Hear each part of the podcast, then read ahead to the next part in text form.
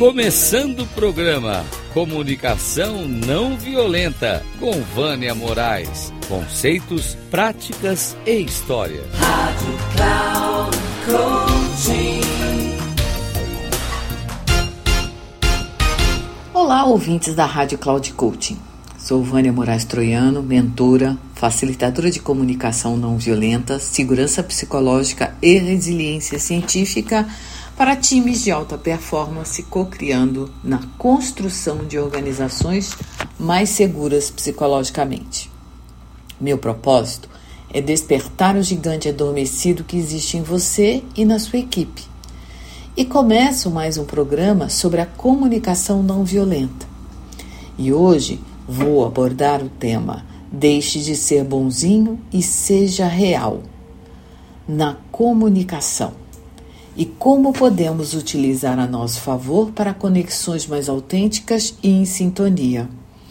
Ser bonzinho é o que todos os pais querem que seus filhos sejam. O que os pais não sabem é que, ao exigir isso deles, podem estar impedindo que eles sejam reais e eles podem sofrer com isso em vários aspectos de suas vidas.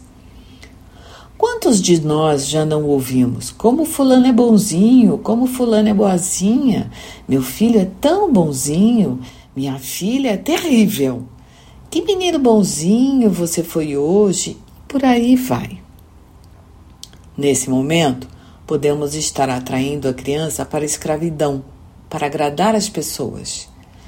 Com isso, ela paga um preço alto para sobreviver, carregando um peso muito grande nos ombros, por não poder se exprimir espontaneamente.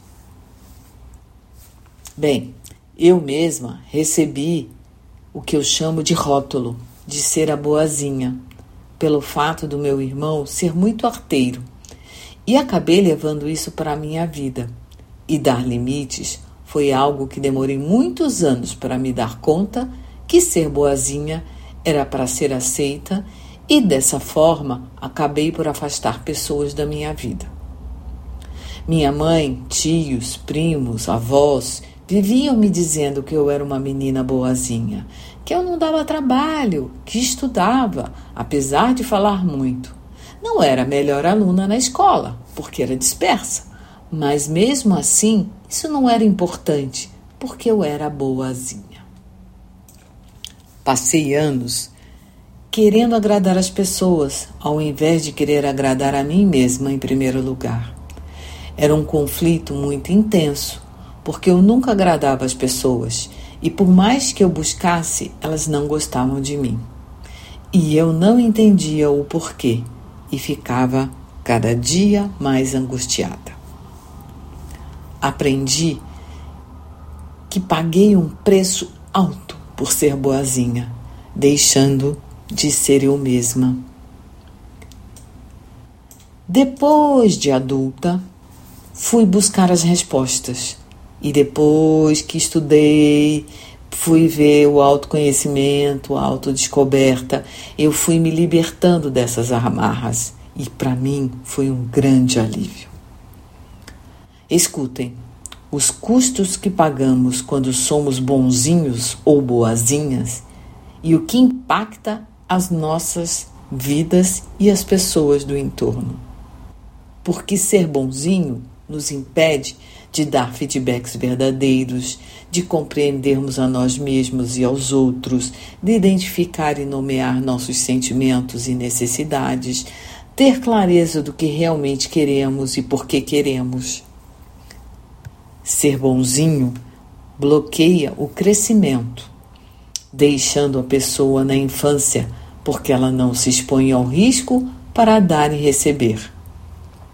O risco é a exposição e é o mais difícil de superar, por medo do julgamento e cair a máscara de que não se é tão boazinha.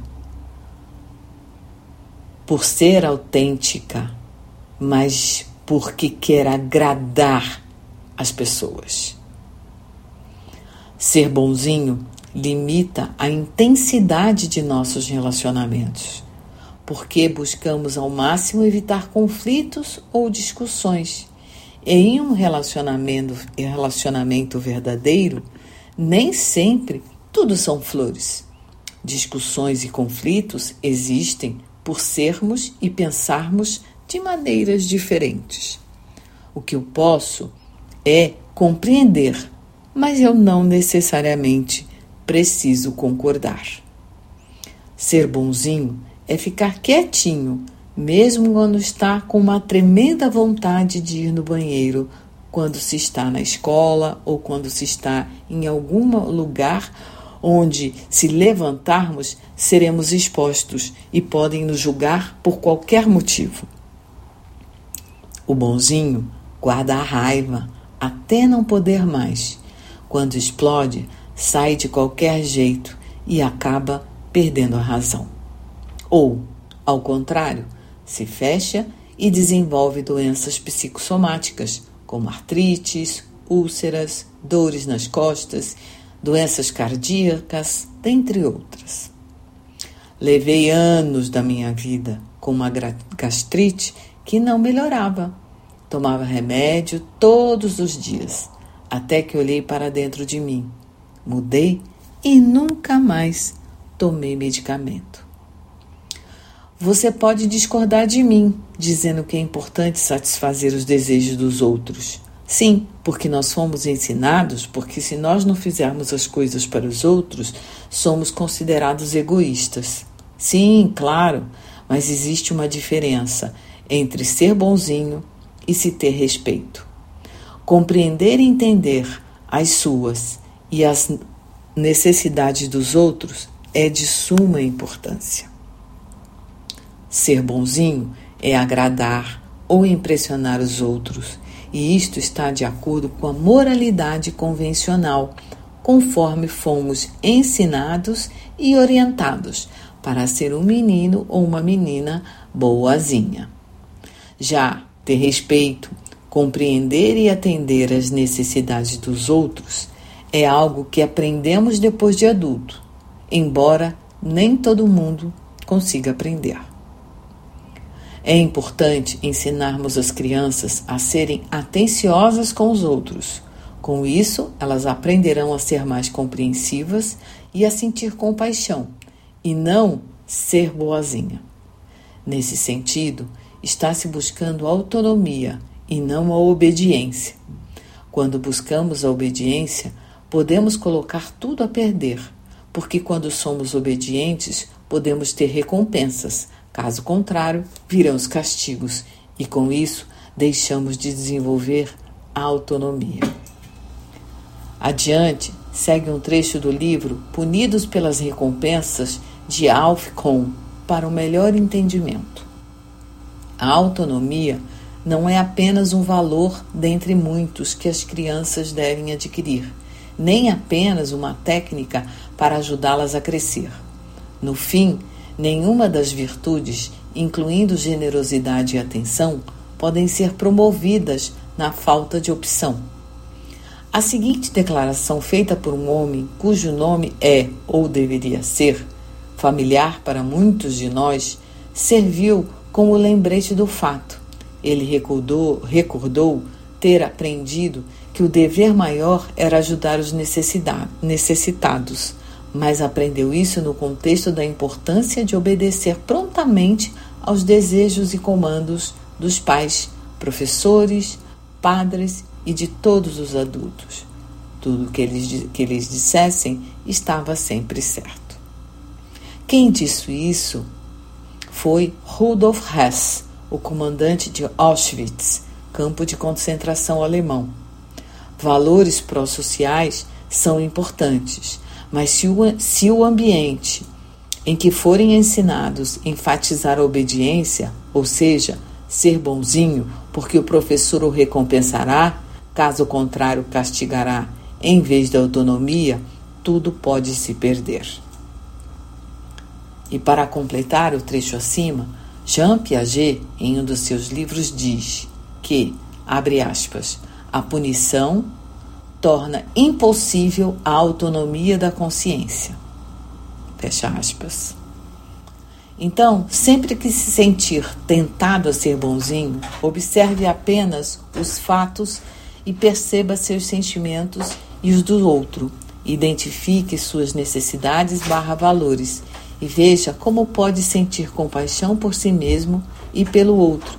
Assim, poderá ser mais empático e autoempático. A comunicação não violenta nos ajuda a mudar nossa perspectiva de como nos relacionar com nós mesmos e com os outros, transformando nossas relações intra e interpessoais com mais sintonia e conexão. Um grande abraço e até o próximo programa.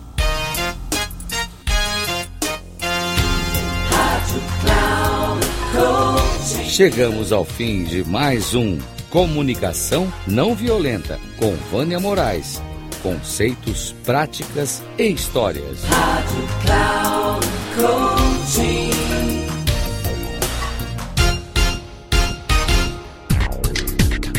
Se ligue. Comunicação não violenta com Vânia Moraes. Conceitos, práticas e histórias. Você ouve sempre às quartas-feiras às 11 da manhã, com reprise na quinta às 15 horas e na sexta às 18 horas, aqui na Rádio Cloud Coaching. Acesse o nosso site radio.cloudcoaching.com.br e baixe nosso aplicativo na Google Store.